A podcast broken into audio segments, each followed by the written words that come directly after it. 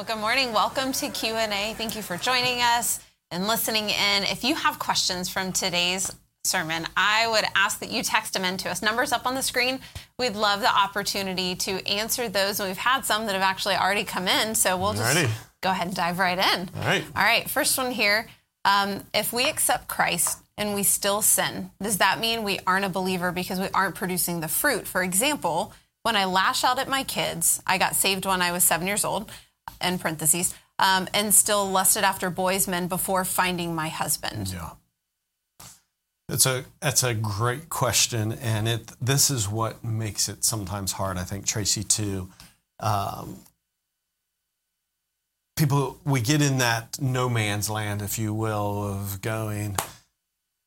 Am I saved? Am I not saved? If a tree is known by its fruit, and I have this fruit, what's that really say about who who I am? So. Right. Um, a couple distinctions that I didn't have minutes for in the service. Salvation is a point in time. We go from dead to life. Uh, that, that's why, see, I think if we think of salvation as by works, it's like, okay, have I done enough works? I'm kind of sneaking up on my Right. salvation. I'm getting closer. And as you talk to folks, certainly as I've talked to folks, that's that sense of I'm getting closer to God. Well, how are you getting closer to God? Well, I'm doing this, I'm doing this, I'm not doing this anymore, I'm getting closer. We go from far from God, enemies of God, to children of God by grace through faith, repent and believe. So that's a moment. But we don't go from sinful to perfect Right. In that same moment. It, it's this whole idea, really, of the fact that because I've been enslaved, mm-hmm. um, there's a long process of learning to live in my new freedom, mm-hmm. to learn to live as a child of God. And sometimes it's a knowledge thing. Mm-hmm. Uh, Romans 6, you might want to look at Romans 6. Do you not know? Don't you know what happened in the gospel that, that you are a partaker in his death, burial, and his resurrection? So sometimes it's a knowledge thing, and sometimes it's a practice thing. I I have to learn to walk in newness of life. So, no, I would not automatically believe that someone who uh, has professed Christ but still is wrestling in particular sin areas in life, uh, exploding on my kids, wrestling with lust, uh, that, oh, they must not be a believer. I think we will always wrestle with sin the rest of our lives because though the penalty of sin has been paid for in Jesus and the power of sin has been broken in my life, the presence of sin, sin is still obvious. And therefore, I'm always going to be tempted and I have to learn to live in the victory that I have give, been given in Christ. So I would encourage you. uh, I, I can't say, yes, you're saved, no, you're not saved. Right. Uh, the Lord knows that. I can say this confess your sin and uh, learn to walk in the Spirit, believing that you're infinitely weak, but He is infinitely strong and you've been made one with Him. So learn to walk in the Spirit so that you won't carry out the desires of your flesh. If you have zero hunger for the Word of God and zero understanding of the Word of God, and you're enslaved not just in some ways where you still lose your temper, then you would, should have good calls to go, maybe I'm not born again. But here's the beauty of that the Lord's still giving you breath. Right. And so I don't think it's a, uh, a sin to say, Lord, if for some reason I've fooled myself and I think I've been born again and I haven't been, I admit my sin. I believe that you paid for it on the cross and I receive it as a free gift and I want to learn to live in that. Um, there is nothing wrong with declaring that to the Lord again. this is why I'm obviously super glad that the Lord sees the heart. The Lord will judge the heart. The Lord knows who are His. Uh, the shepherd knows who His sheep are. I don't always know those things. I do know what the Scripture says. When we're born again, we're changed.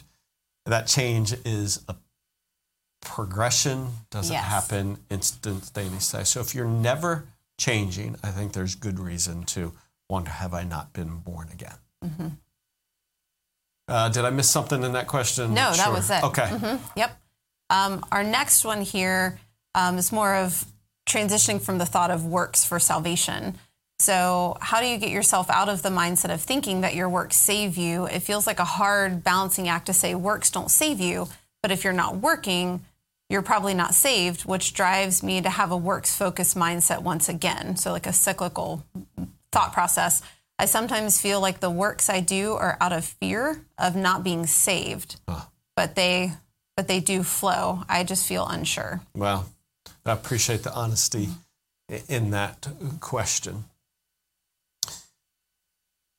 As with really every truth and lie, the way we overcome the lie is by identifying, labeling it as a lie, mm-hmm. and the truth and going, nope, this is what the scripture says. So we take every thought captive to the obedience of Christ by naming lies, lies, and truth, truth.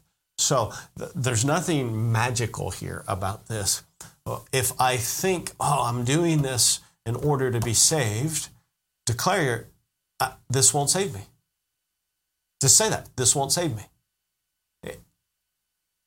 I am saved by, I believe in you, Jesus. I believe in you, Jesus. I'm trusting in you, Jesus. It's not like I said that once back in September of 1974. I have said hundreds of thousands of times, and that's not exaggeration. I'm trusting in you, Jesus. I'm trusting in you, Jesus. And so we'll get in two weeks to the verse eight and nine, not by works, and, and I hope you'll listen then. And I'll talk about this more specifically in the message that talks about by faith, not by works. But to the point right now, if you are, um, if you find yourself going, ah, I was just doing this because I think I'm trying to gain favor with God, repent of it, change your mind. Say, that's not true. Uh, Lord Jesus, I cannot do for myself what only Jesus could do on the cross. I will not nullify what you have done on the cross by attempting to do it by my own works. So there, there's nothing ma- really magical about that, but declaring the truth of the gospel over and over and over again until I think in line with this. And when lies come to my head, because I think lies, you think lies, Oh yeah. uh, we, we then make decisions whether we're going to live according to them or whether we're going to take those thoughts captive. So um, that's that's how I would encourage you again. No need to live in fear that you might not be saved. Declare again you're believing in Jesus, not your works. And then when you do good works, declare, I'm doing this because of who you made me, not in order, not in order to become somebody. I'm doing this as the mm. overflow of the new nature, not an attempt to get a new nature. Right. And taking those thoughts captive. We talked about that last week as well. Like just a great remember and I think or reminder and you said not only to take them captive but kill them. Like Yeah. those those lies, those they do. They it doesn't go away. It yes, and so to kill them may be a slow death. We'd like to be able to go, okay, they're dead. Right. And now I don't deal with it anymore. Yeah, I know. I don't think that anymore. Right. I never. Uh, uh, some death happens that way. Sure. But most of overcoming lies is the slow starvation of those lies and the feeding of truth in our life. That's the way lies are going to die, not, not Mm-hmm. Sudden deaths, probably. Absolutely. It takes time. Um, so, next question here. You said no sin is too great to be forgiven. Can you explain the concept of the unforgivable sin of grieving the Holy Spirit? Ah. Uh, great question. Uh, I don't know the date and the time, but I can tell you this. Um, if you can look up that, I can answer it briefly. The longer answer, uh, when I did um, the series, it was called Jesus uh, Encounters. Jesus Encounters, Encounters so. with Jesus, Encounters with En- Jesus, yeah. Encounters with Jesus, the Gospel of Mark. If you'll find the passage in the Gospel of Mark, go on our website and find that passage uh, because it's recorded in that Gospel about the unforgivable sin. Longer explanation than I can give right now in a brief minute or two.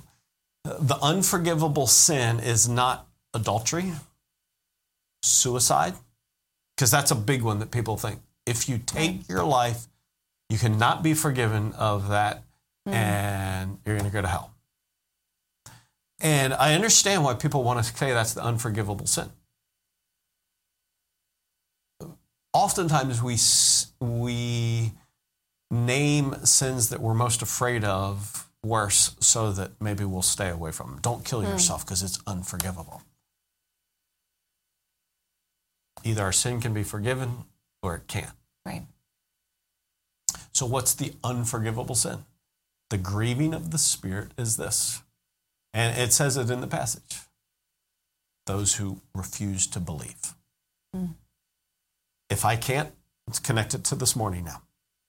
If I can't believe without repenting, I can't hmm. believe in Jesus about repenting anew of my old thoughts, then I will grieve the Spirit because the Spirit's work is to convict the unbeliever of unrighteousness so that they would see who they are apart from Jesus and believe in Jesus. That's what the Spirit does.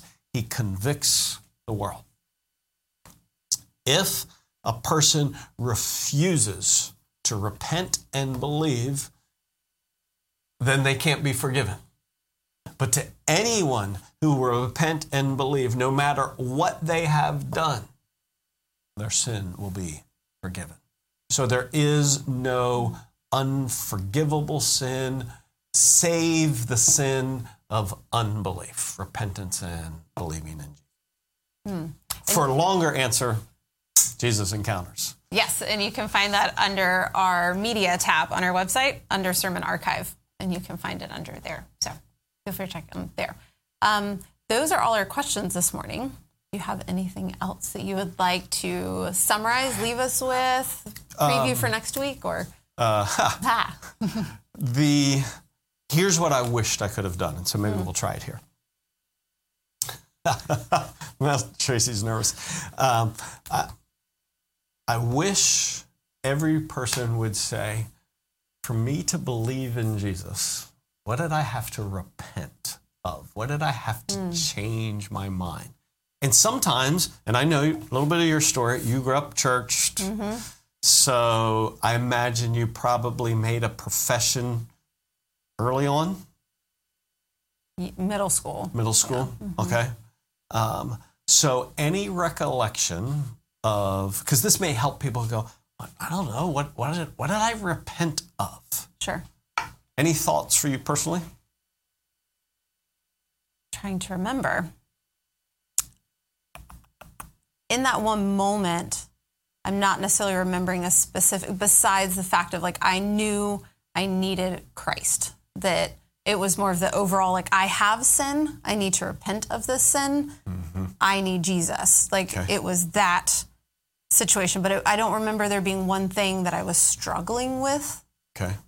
Repenting of. Yeah. Now, looking for past that, I can tell you all kinds of stuff, you know, now Sure. that I've realized like that I've dealt with specifically That's good. um, good. in those. No, that's good because our initial repentance is probably going to be different than our ongoing. When I said the Right. Mm-hmm. final point and said we're going to talk about later, uh, repentance is continual.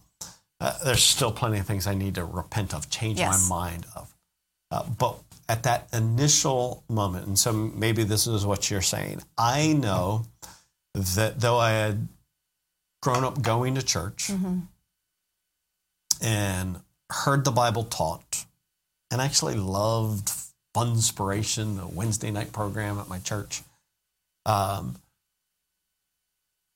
it was not until at a rally that a speaker was used by God to convict me that I was going to hell, that my sin was deserving of eternal punishment.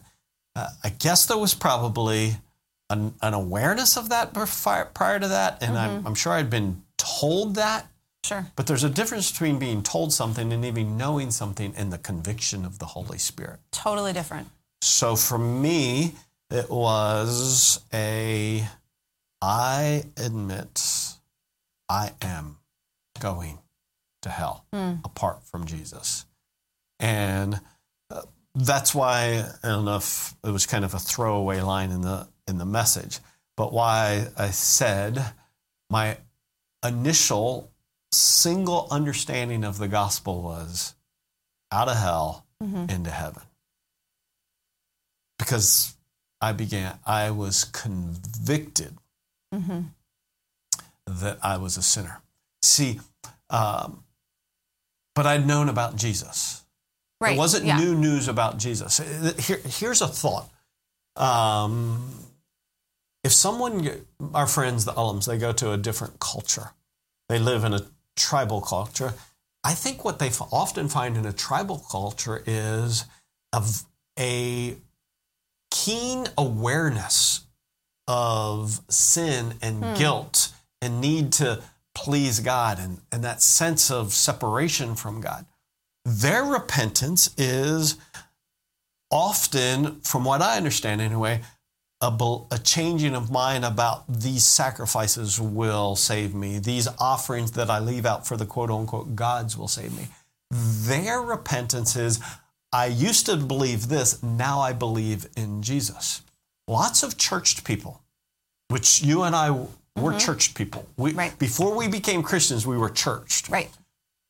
churched people, and this may be you, churched people know a ton about Jesus, and I think would say, Yeah, I understand that about the gospel.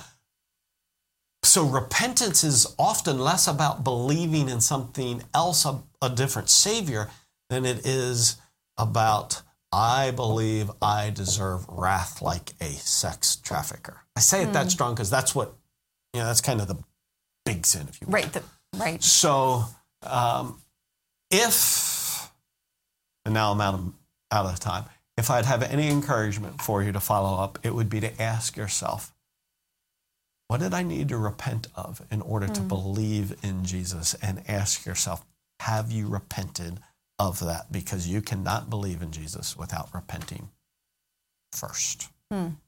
That's it. Reminder. Well, thanks so much for joining us this morning. We look forward to seeing you next week. So have a great Sunday.